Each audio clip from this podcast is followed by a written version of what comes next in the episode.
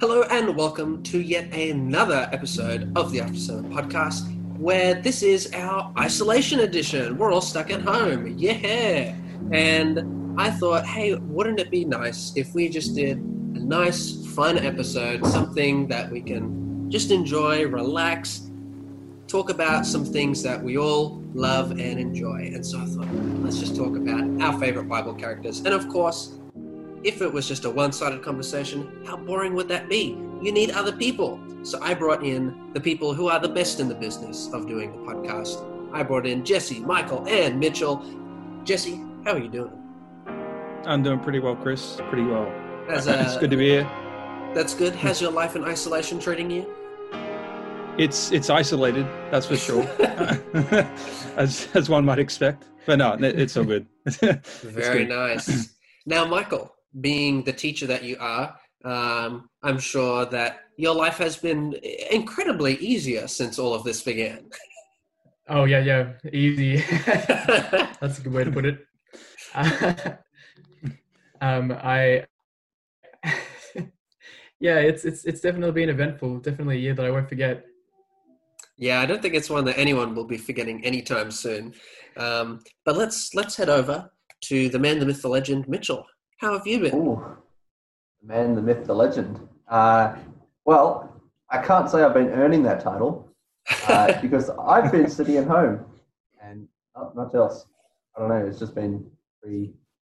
I mean, to be honest, I've been enjoying it, but is that not the definition of isolation? Well, but enjoy. I, I, I don't necessarily. Not. Yeah.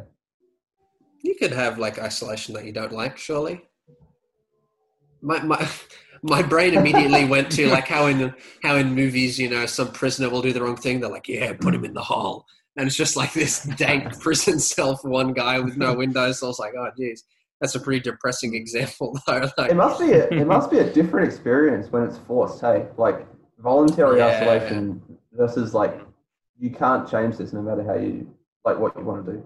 Yeah. Um, well, look, as I said, um, during this time where technically we are in involuntary uh, isolation, though a lot of the th- the restrictions are lifting and uh, we're getting back a little bit more of that freedom.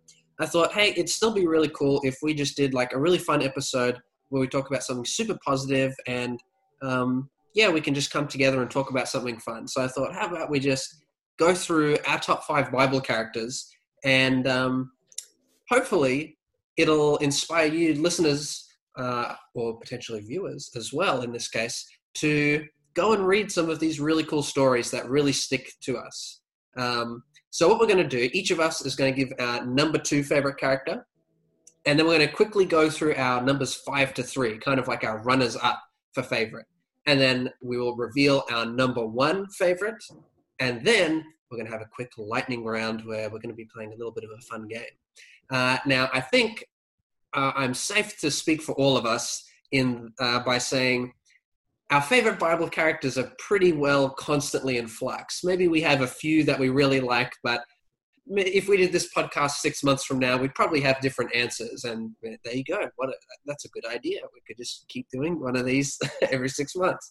So you might find that uh, there might be a lot of overlap between us. There might not be. We haven't looked at each other's yet because we wanted to be as equally surprised and experience it at the same time as all of you.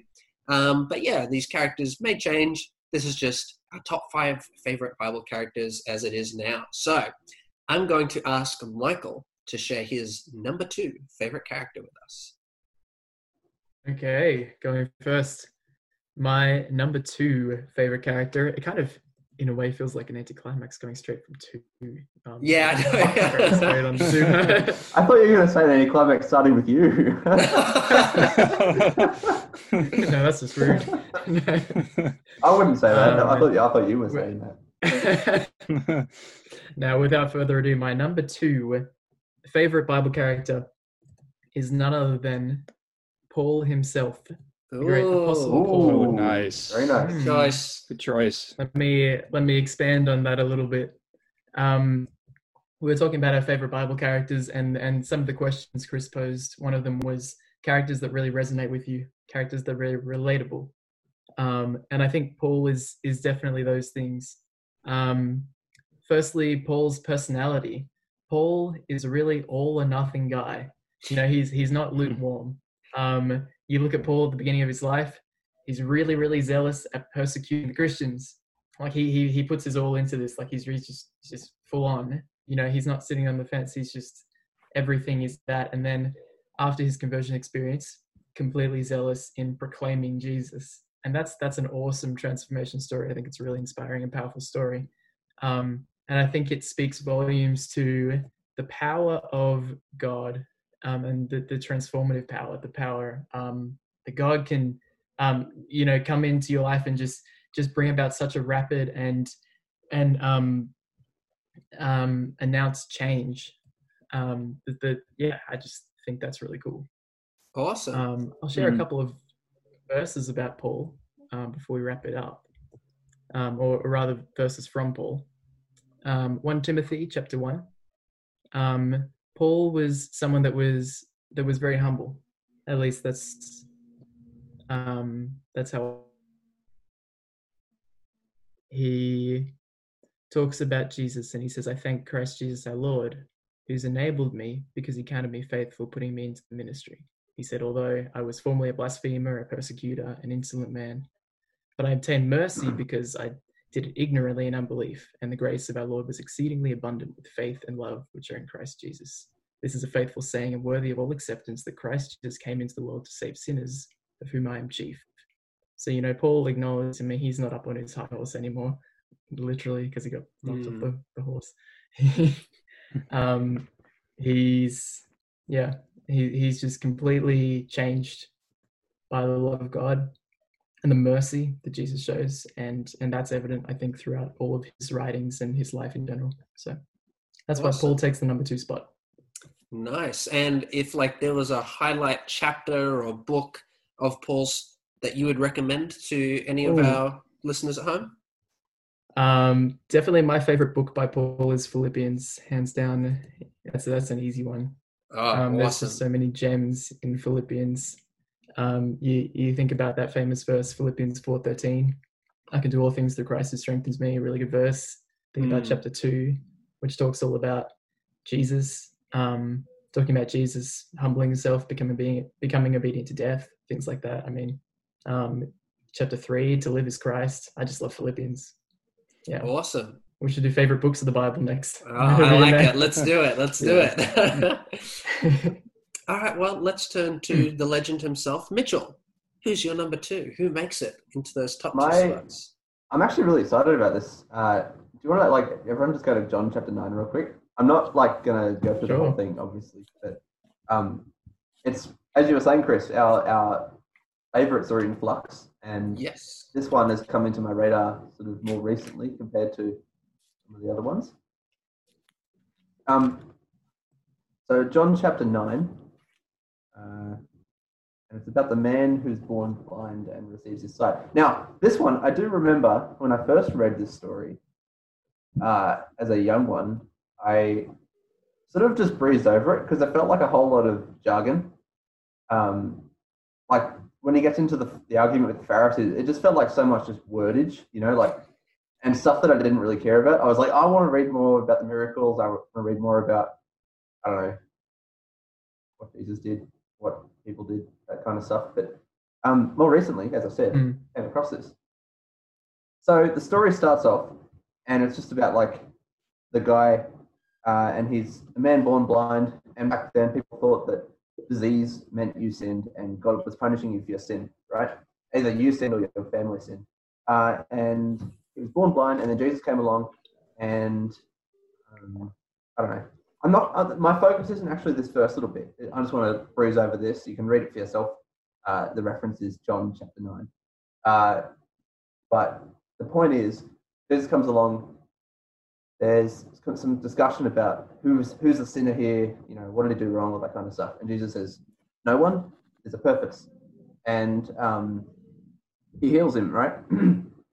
And then this, then the story for me kicks off because uh, Jesus says, I don't know. He, basically, the man goes off, and and some of the religious leaders find him. Right, the Pharisees find him, and they say, uh, "Let me just find the actual beginning of this section." um, I don't know, just people start seeing him. People people recognize this guy. They've seen they've seen him begging for a while, and they know who he is, and um, they're like, oh, well, how come he can see now? What's happened?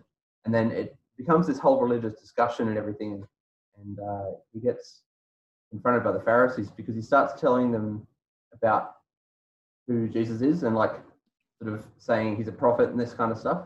Um, and I think it'll be good just to read a couple of the, the points. So um, if we read from verse 13 onwards, just, let's just read a few verses of that. Would Chris, would you mind reading? Yeah, sure. Verse 13. Like 13 to like, I don't know, uh, 17? Would you mind reading? Yeah, sure. That section? No hmm. problem. They brought him who formerly was blind to the Pharisees. Now it was a Sabbath when Jesus made the clay and opened his eyes. Then the Pharisees also asked the man again how he received his sight. He said to them, He put clay on my eyes, and I washed, and I see. Therefore some of the Pharisees said, This man is not from God, because he does not keep the Sabbath. Others said, How can a man who is a sinner do such signs? And there was a division among them. They said to the blind man again, What do you say about him because he opened your eyes? He said, He is a prophet. Yeah. Um, what strikes me Hmm. from this, this guy isn't like, he's not, um, I don't, I don't know, you wouldn't say he's like, he's not speaking, he might be well educated.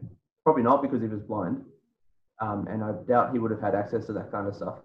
But he just, like, he doesn't speak anything amazing or, or like well researched or whatever. He just speaks the facts as he knows them as plainly as he can.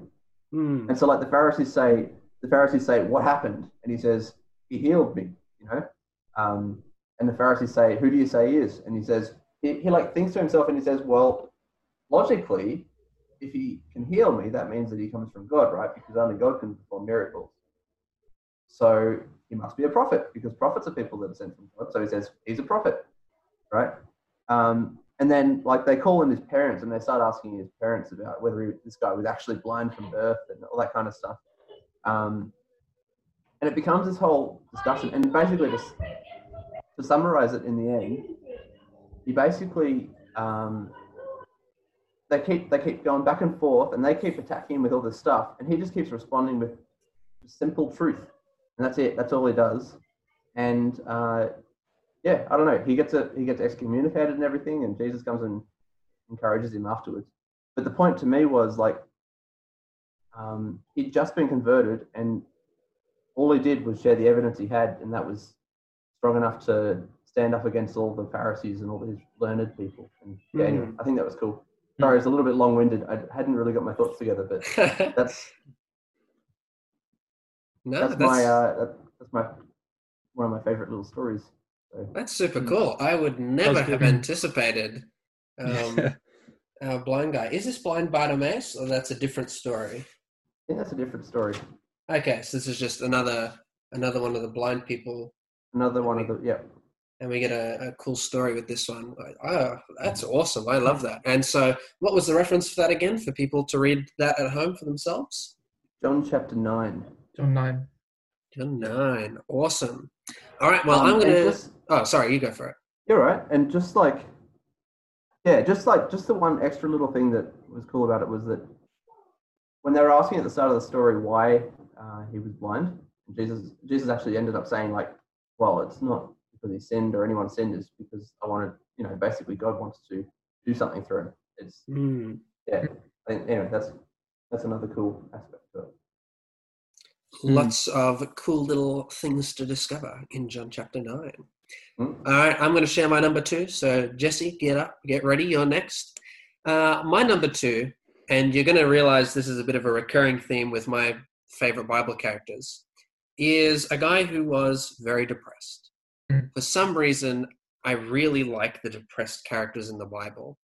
Um, and I can't say I personally relate. I've never um, gone through depression, but I just love the intense emotion of these characters. I think I just love like reading about how intensely they feel um, about what they're going through. So my number two is the prophet Elijah. Um, and I mm. love him because I find him such an inspirational character because he keeps facing this constant opposition in his life, and yet he still continues to serve God as a prophet.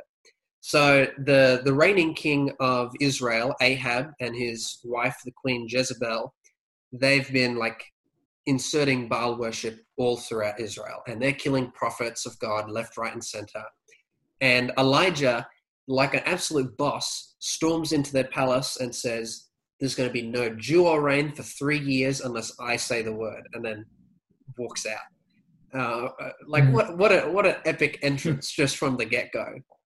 And then the next three years he spends on the run, like he's with no other human being, has no other contact, and God sends ravens to feed him. And he's just like completely dependent on God for his daily needs for three years. Um, and then after those three years, he goes, All right, Ahab, you and me, we're going to have a face off between our gods. Uh, we're going to see which god can bring fire down onto an altar. And um, when you know when the prophets of Baal are trying to get Baal to bring it down, Ahab's mocking them. He's going like, "Yeah, yell louder. Maybe Baal's asleep." Yeah. You know, hmm. Maybe he's on vacation. I'm like, man, Elijah, you're too good, man. you're too good. And then God brings down fire, and then Elijah has like Elijah has just seen fire been brought down from heaven, but he runs into the desert and he is so depressed that he asks God to take his life. He says, God, I do not want to live anymore. Um, and God meets him at this mountain and he talks to Elijah with a small, still voice and he comforts him and he encourages him. And not only that, poor Elijah, he's been alone for who knows how many years now. So he says, I want you to start mentoring Elisha. And so Elijah now has this companion to go on this spiritual journey with. Um, and what's also cool is at the same time as you're learning about the story of Elijah and it progresses into Elisha, you also actually kind of get the story of King Ahab, who I also think is a super interesting character. Um, God actually gives Ahab victory in two or three battles. And a prophet other than Elijah comes up to Ahab before the start of each battle and he says, The Lord God is going to let you win this battle so that you know that he is the true God. Um, and after another occasion, Elijah meets up with Ahab again, and Ahab actually repents. And God says, mm. Because of Ahab's repentance, I'm not going to bring uh, calamity on the kingdom of Israel while he's still alive. And God only says that to two other kings, Hezekiah and Josiah. And Ahab is also in there. And uh, that's crazy. That's really it, crazy. It's crazy, isn't it? And uh, like the, there's there's so many in, in the Old Testament, like in the in the Kings, in the book of, books of Kings, when they refer to a king and they they want to talk about how bad the king was, they they talk about how he went after the ways of a, a previous king who was like yeah, that's true. bad. Mm. They had their reference points of who was a really bad king, and Ahab Ahab was one of those like mm-hmm. he was, yes. he was a long lasting reference point. Yeah, yeah, you're right. Like, and he continued in the ways of Ahab, son of Omri. mm-hmm. So I just find it super cool that Ahab kind of has this repentance experience. Um, and as so, and then Ahab dies, and then I love. Oh, this is so poetic. Elijah is taken into heaven um, mm. before Elisha's eyes. And Elijah, he never dies. I love the fact that the prophet mm. who hmm. asked God to take away his life oh, never, dies. never, dies. God takes him to heaven before Elijah ever has to die. That's um, really cool. and uh, Elijah is um, a representation. Oh, what? Rats. Um, Elijah is a representation of the believers who will go to heaven without ever having died. So a lot of us are like Moses, who died and then was taken to heaven. But Elijah is this awesome testimony to the fact that God will also take those who are still alive and remain when Jesus comes at the second coming, he's going to take them to heaven. And I just find that hmm. Elijah is this great character who really comforts me and reminds me that God helps his people persevere, persevere through trials and that his sto- uh, and that his small, still voice is always there for us. Um, uh, I just love the poetic nature of the story of Elijah, and uh, yeah, it's a it's a personal favorite. So my recommendation: First Kings eighteen and nineteen, um, my favorite chapters. Um, but obviously, if you've managed to find yourself in First Kings 18 and 19, you'll be able to easily navigate and find where his story fully starts and fully ends. All right, Jesse, mm. take us to number two. Awesome. Uh, but before I do that, I should say, good choice, Chris. Elijah is not my top two, but he's in my top five. So uh, oh, there I, we go. Prove, oh, there you go. prove, prove your choices. That's funny. Um, like if you asked me, I don't know, maybe a month ago or two months down the track, I might have said Elijah's my top two. I think Ooh. it's funny. I heard, I heard um, uh, this guy say once about choosing your favorite Bible verse or favorite Bible character. I think he said something like this: "It's like choosing who's your favorite child. It's yeah, it's almost impossible. yeah, uh, very difficult, almost impossible. But um, yeah. Uh, for my number two, I chose uh, Moses. Oh, so, uh, nice yeah, Moses is has always been up there for me. I mean, uh, obviously one of the great characters of the Bible, uh, prophet, a powerful leader, you know, formerly a prince of Egypt, but um, so gifted, so talented, and yet the Bible records him as the meekest of all men on the earth, and pretty pretty spectacular spectacular guy, and a really interesting life as well. Great story. I love the story of Moses. You know, um, I'm sure most of our listeners are probably aware. But if not, I'll give a brief rundown of the story. So yeah, um, born uh, to slaves, he was uh, from very early on on the run, basically, because um, the Pharaoh uh, was trying to kill all the children of, of Israel at that time, all the boys, and so the mother has to, mother of Moses has to secretly put Moses away in a basket, put him in the Nile River to, to spare his life and he gets um, found by none other than the, the princess of Egypt and gets raised as a prince. Um, born as a slave, raised as a prince. Um, pretty incredible. And then he, he goes down the track. He um, he learns about who he really is. He he um, eventually ends up killing uh, an Egyptian in order to save one of his own people, an Israelite who was being um, who was being beaten. And then he flees from Egypt. He runs away from all that life he lives in the, the desert as a shepherd in Midian for 40 years. And then reluctantly, God calls him back to, uh, um, to free his people, to, to take them out of slavery from Egypt. And then from that, he goes in another 40 year period through the wilderness, leading his people and um, eventually to the promised land. Although he doesn't get into the promised land himself, it's, it's a bit sad, but um, in a way he kind of gets better than the promised land because we we find out at the end of his life like like elijah he gets to go to heaven except moses didn't uh didn't live forever he, he died but then he got to go to heaven so pretty pretty amazing life i mean you, you couldn't ask for a more interesting or amazing life um but i think the main thing i really admire about moses if i had to say a few things was his closeness to god and his his humility, and his dedication to his people. Um, hmm. I think in Numbers, I won't look this up now, but if you want to look at home, I think it's in Numbers chapter 12, and I think from verse 6 to 8, uh, God is actually saying this about Moses. He says, You know, with most prophets, I speak to them through dreams and through visions, uh, but with Moses, I speak to him face to face.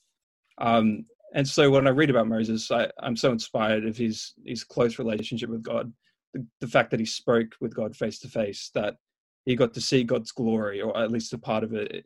Later on, you find in the uh, the story of Moses, but also his um his his humility and his incredible patience and dedication to his people. Um, for example, oh, before I get into that, actually, uh, can we all look up uh, a chapter in Hebrews 11? I want to go there first if um, any of you are unfamiliar, in Hebrews chapter 11, uh, the author, who we believe is Paul, goes through all the faith heroes of the Bible. And uh, as I was doing my research for this, it was pretty cool to find out that uh, Moses actually has the second biggest portion in the Hebrews uh, It's 11 massive. It's massive Mm. compared to like some people who just get like even just the name reference. Moses gets a huge section. Um, obviously, Abraham he takes top spot. He's the the father of faith after all. But I was surprised, man. Moses gets a, a decent section. Um, so I thought I'd read that out now for you guys. Actually, uh, Michael, would you mind reading that out? It's uh, Yeah, sure. From verse 24, I think, through to uh, 28. Thanks. 24, sure. Yeah. Uh, it says, By faith, Moses, when he had grown up, refused to be known as the son of Pharaoh's daughter.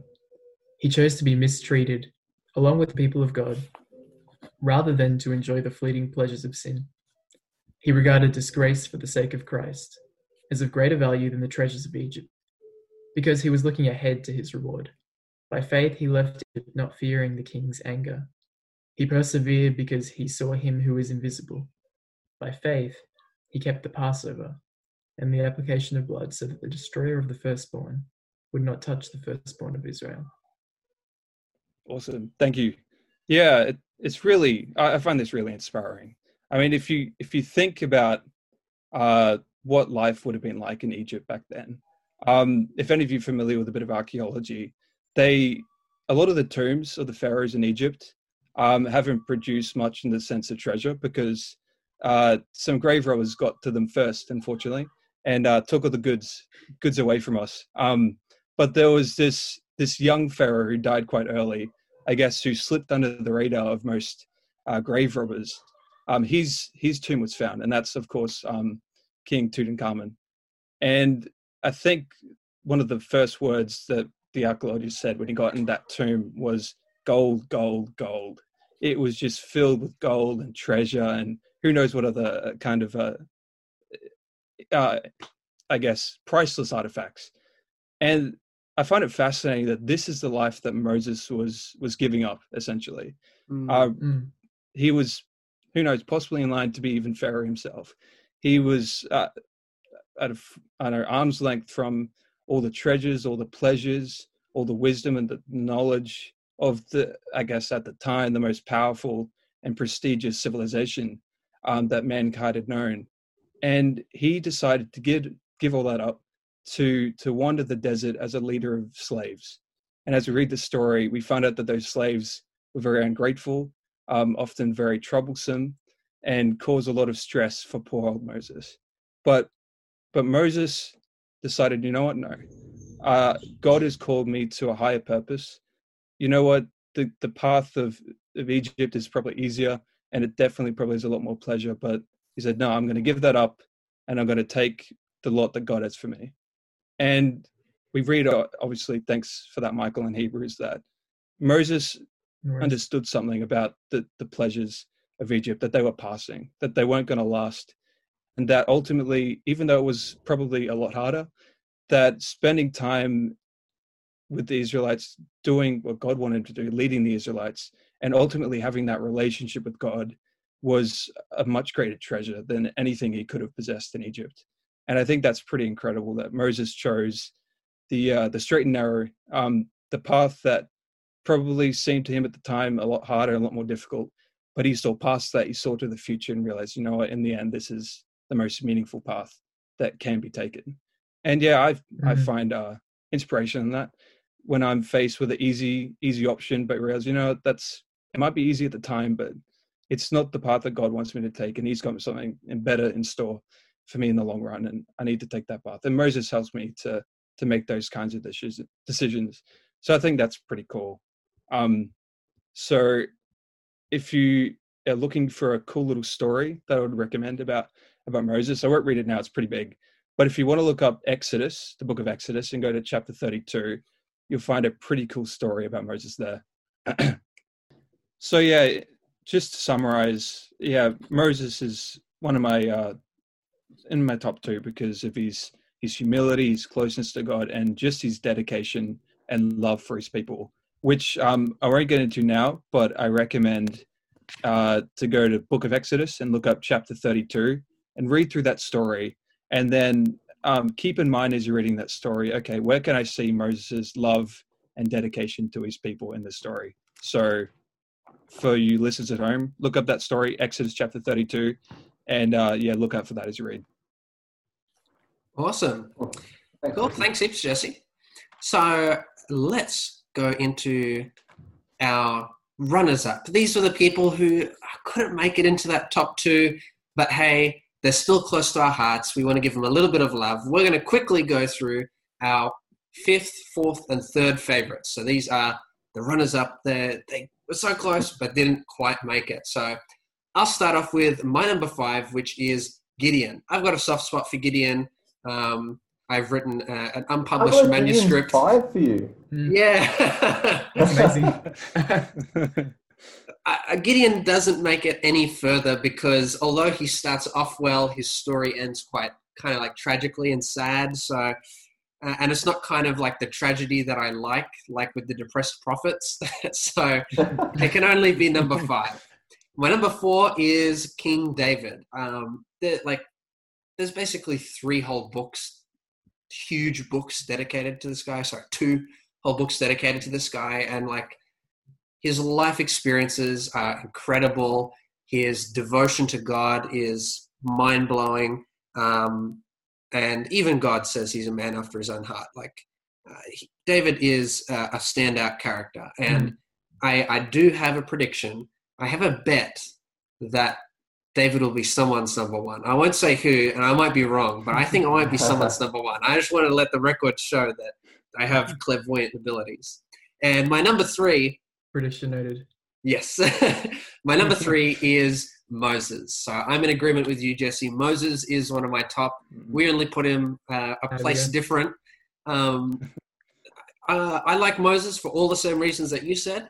And I think one of my other favorite things is the depressed angle again. It's this guy who, for 40 years, he takes care of the people of Israel in the wilderness and they just treat him like Mm. rubbish. But he keeps putting himself on Mm. the line for these people. He's so selfless and so self-sacrificial. I think it would. I think any any one of us would have given up by day one with the Israelites. And Yeah. he's this guy who's taken care of like maybe hundred thousand people who all they do is complain to him, and yet he does everything for them. So Moses to me is an incredible character. So those are my runners up. Um, Mitchell, take us through your runners up. Oh, okay. Uh, so number five is Peter. Uh, Oh, so I want to, I want to, want to like give a little statement quickly. I think I am like Peter, but I would like to be like John. Uh, uh, like just a really quick. I, I don't know. My my. It's not actually a quote from the Bible, but my little catchphrase that I reckon Peter would think a lot would let me do that for you, Jesus. yeah. um, I don't know. He just he had a real he had this idea that he needed to prove himself uh, to be worth something. Like he needed to be doing something or being something to be valuable. Um, and Jesus had to sort of not beat that out of him, but let that be beaten out of him. Um, and then I don't know. The the story in John chapter twenty one is kind of a really nice conclusion to that whole that whole like I don't know conversion story of Peter because like the Gospels are not Peter being glorious. They're his conversion story, to be honest. So Mm. yeah. Anyway, Mm. that's that's Peter. Uh, number four is Solomon. Uh, for him, it's I don't know. It's such a really interesting uh, like concept that God says, I'll, "I'll give you anything you ask for," and He says, "I want wisdom." And so God says, "Yes, Mm. you have wisdom," and He gives him wisdom. Right? He gives him this immediately. He's immediately smart, but the real wisdom that Solomon gets, and I don't think God intended for him to fall away. But the real wisdom that Solomon gets is right at the end of his life when he's done all this wrong stuff and he's gone off and done whatever he wanted to do. He wasted his life. He gains like he gains sinner's wisdom in the sense that it'll be the wisdom that we as humans get at the end of time. Is by looking back at what we've done as wrong, we'll say, yeah, that was wrong. God's way is a lot better, obviously. And that's the wisdom you gain. Mhm. And like, yeah, the, the book of Ecclesiastes is a really summary of that, I think. Um, Solomon's cool. Jonah is my number three. Oh, that's a good. Oh, yeah. yeah, that was very. I love Jonah. That Yeah. was my number six. Ah, there we go. You know what's what's amazing about Jonah is that we, we always learn that he's got like, oh, he's he's a disobedient prophet. Ugh. but he has such a clear picture of God. Like he has like like you know he's disobedient, but he knows God. Like he Mm, knows God better than most other people of his time. I'd say. You know what I mean? yeah. Because because he. Because he, he argues with God, saying, "But I know you'll do this, God," and he's right. He's dead right. That is what God Yeah. will do. He says, I know. "Ah, I know you'll spare them. Yeah, yeah, yeah. I think I think like he goes like, oh, I knew that you'd be loving and long suffering and patient. Like,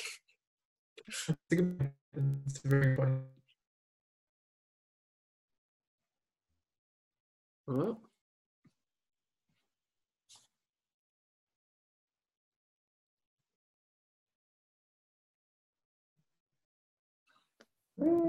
Yes.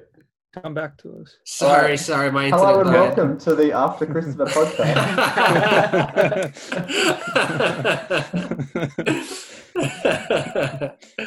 that was good. sorry, Sorry, did you you? repeat what you said? I want to hear what you said. I, we missed everything. Yeah, Oh. I, I, yeah, I was just going to say the yeah. I love how Jonah, uh, as you said, Mitchell. He goes, oh, "God, I knew you would do this. I knew that you are loving and patient, and like I love like the t- the tone he's saying it in is it's like an insult.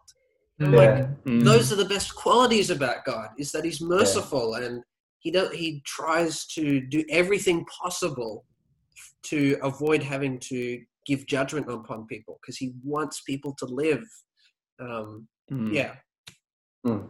And and like Just- the the thing that does it for me is, um, I've heard it justified really well.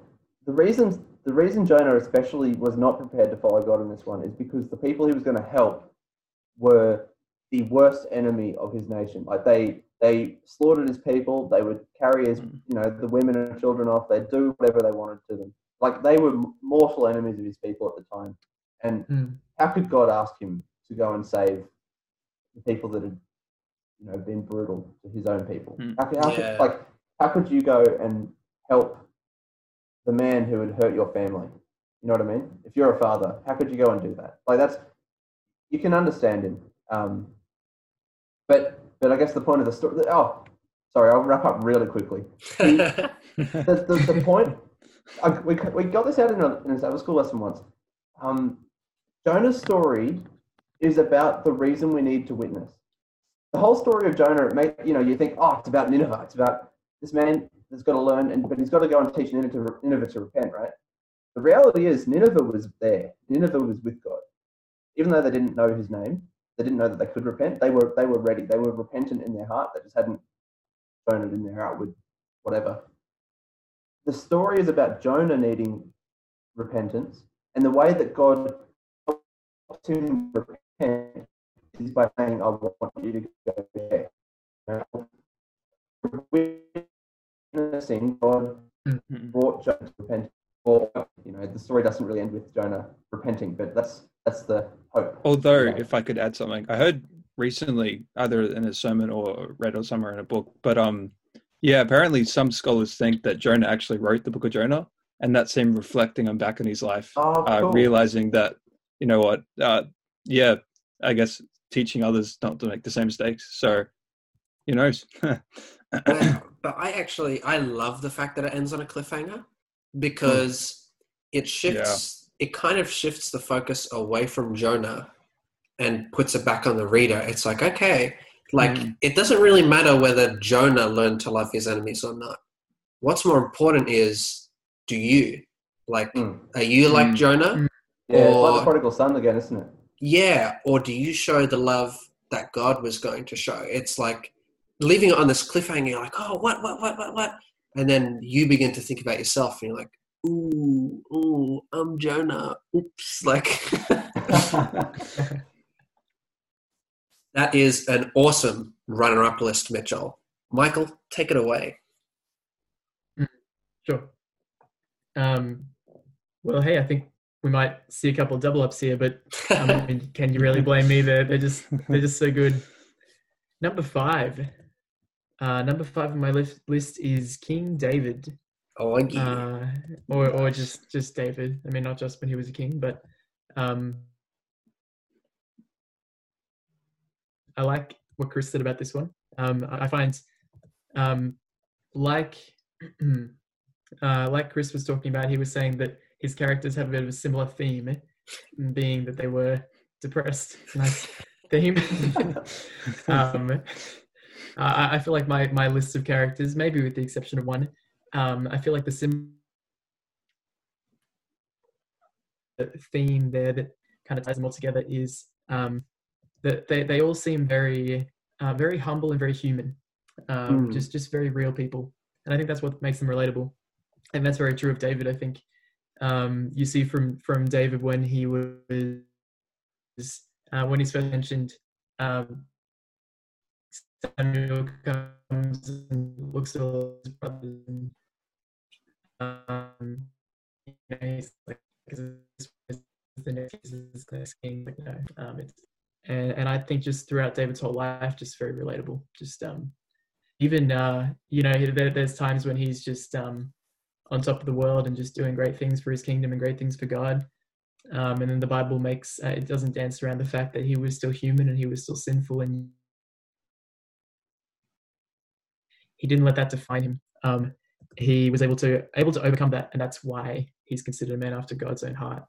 Uh, and that gives us hope as well. And you can read the Psalms about David, where it's pretty clear that life wasn't always great for him, but he was trusted in God. Number four. Number four was a different one. Number four was Zacchaeus. Zacchaeus. One. Hmm, Zacchaeus, good choice. Yeah, never would have thought.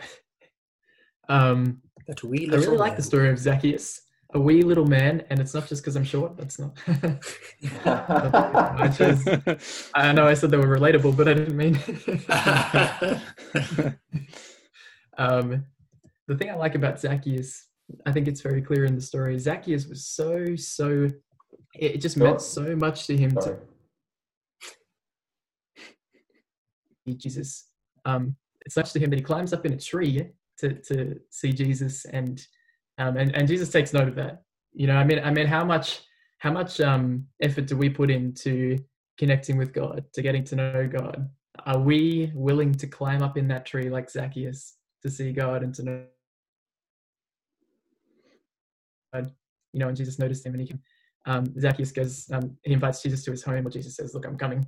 And it's another transformation story.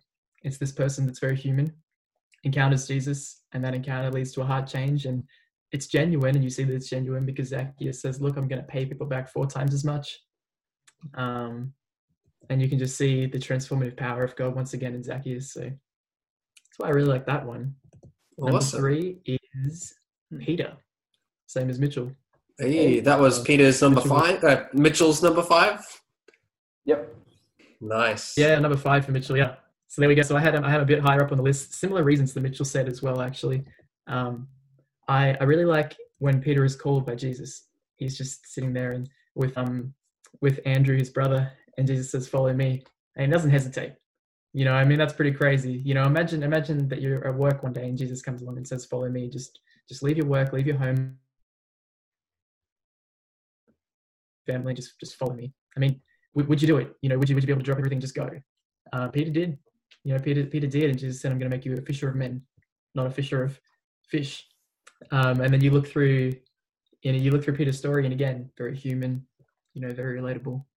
Um, Jesus again it has a transformative influence on Peter's life to the extent that Peter's, you know, he's trying to do things in his own strength, and he's saying, "God, you know, I'll never deny you. I'll, I will, I will um, you know, I, I will live for you. And then he does, he denies Jesus three times. And yet Peter does something different to what Judas did. You know, Judas has a similar experience and um, he takes it um, pretty hard as Peter does. But Peter chooses to get up from that and he chooses to um, to basically accept the mercy and forgiveness of Jesus. And um, man, such an inspiring story. So yeah, that's why that's why Peter is number three on my list. Nice. Cool. Jesse, bring us home. Give us okay. these number five through three. Well, as I mentioned before, Elijah, he he's my number five. So um basically for all the same reasons you you said, Chris. Uh such a, a bold and courageous character. I, I love him for that. But um, what I also find ironic is that his boldness and his courage, um, that's actually where he failed. he, he, failed in his greatest strength, which is kind of ironic. Um, mm-hmm. and right after this huge success, as you said before, and that's one of the kind of things I like Elijah for because he teaches me a pretty pretty important lesson about success and how it's so easy after a huge and great win, a, a good success, just to plummet to, to depths that you, you didn't even know was possible. Uh, like Elijah from on the top of the hill, uh, victorious uh, for God, and then yeah, asking God to kill him, uh, to take his life. It's pretty pretty massive drop. Mm. Yeah, and yeah, I was reading in a book recently. We said, you know what? If you look through all the a lot of different Bible characters, you'll you'll recognize that a lot of them failed in what we would regard as their greatest strengths. I think it even it's not one of my top five, but uh, Abraham as well. If you read his story, he's known as the father of faith, and yet faith is where he fails. Yeah, yeah. Uh, so, and so it's interesting. Patience too, like yeah, true. Yeah, yeah, yeah. Moses was patience with the people. Yeah. yeah, yeah. yeah. So I was like, oh man, that's so true. And yeah, same with Elijah, known for his courage and boldness, and yet, yeah, he runs away in fear. Um, and yeah, the the author uh, makes the point. You know what? If we take our eyes of of God, of Jesus, we'll find that our greatest strengths can, um, yeah, become our, I guess, our greatest failings, and we we start to fall into things that we never thought we ever would. Um, so I thought, yeah, that that's a pretty important lesson that Elijah can teach me. So yeah, Elijah definitely top five. Number four, um, I was actually weighing up between Peter or John. Actually, I was like, which one do I choose? Do I choose Peter, who I probably probably identify more with, or John, who I wish to be more? So um, I, look at that. Slade Mitchell, well said. Yeah. so um, I went with John eventually. Yeah. Um, John's probably got my favorite gospel.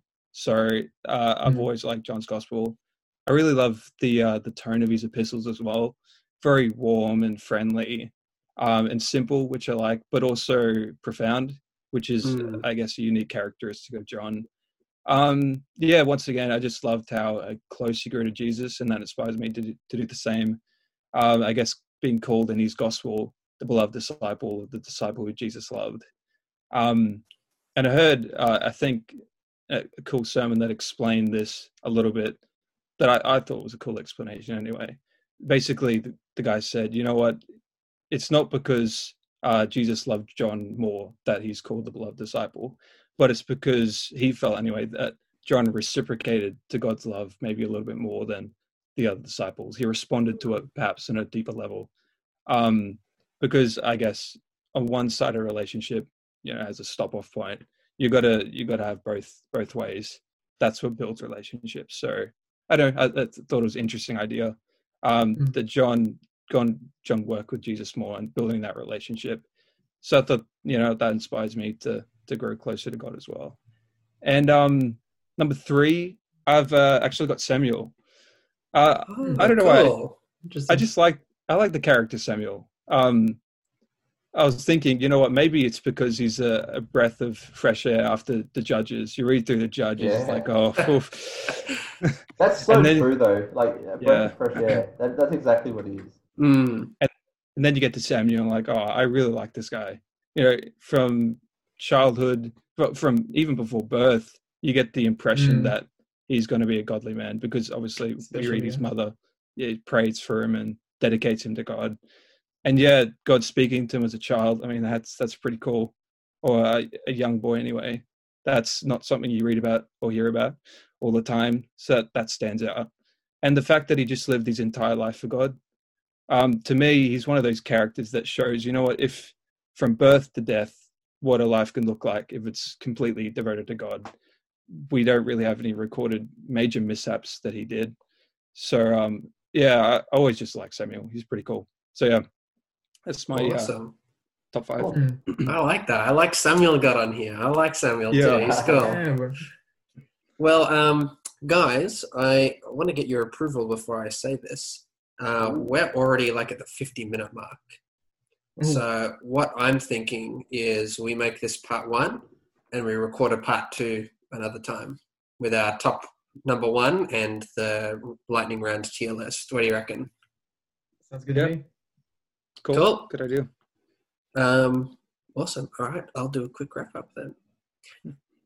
Okay, everyone. So let's, before we finish this part one of our podcast, let's go and give a rundown of our number five through to number two, just to remind our uh, listeners at home. So my number five is Gideon, four is David, three is Moses, and number two is Elijah.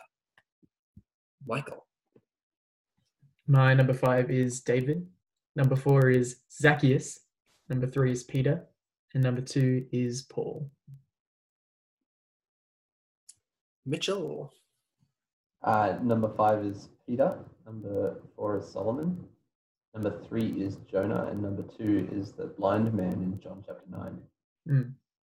Awesome. And Jesse. My number five is Elijah. Number four is John. Number three is Samuel, and number two is Moses.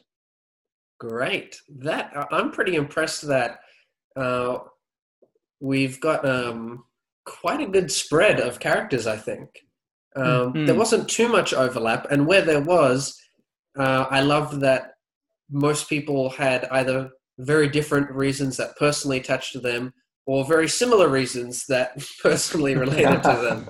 so like even the overlaps are really cool seeing the the different insights or similar insights from everyone so look Mhm. listeners i think you've got stacks of good reading to go home and do um, we've kind of given you each our kind of pitches for why we like each of these characters.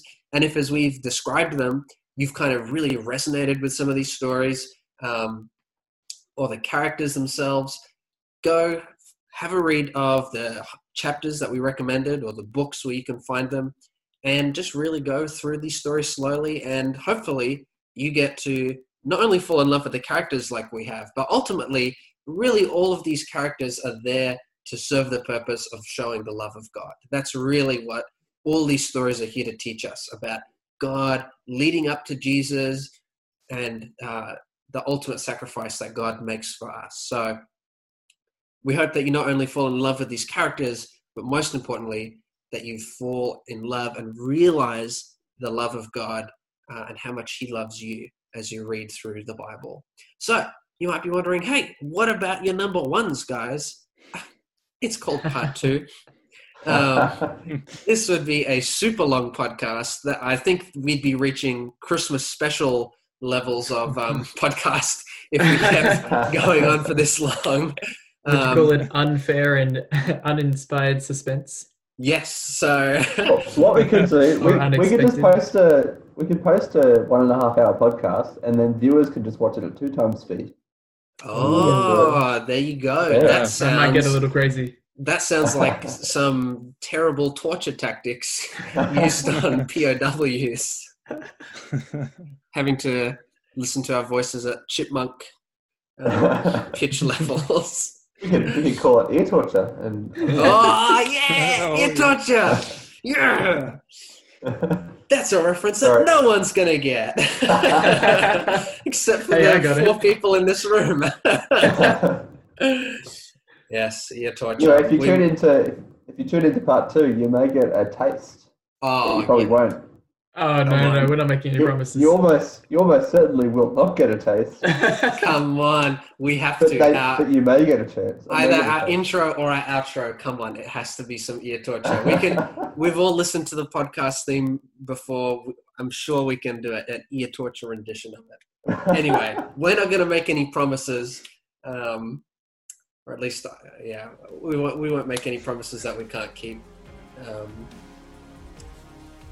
yeah, we're done here.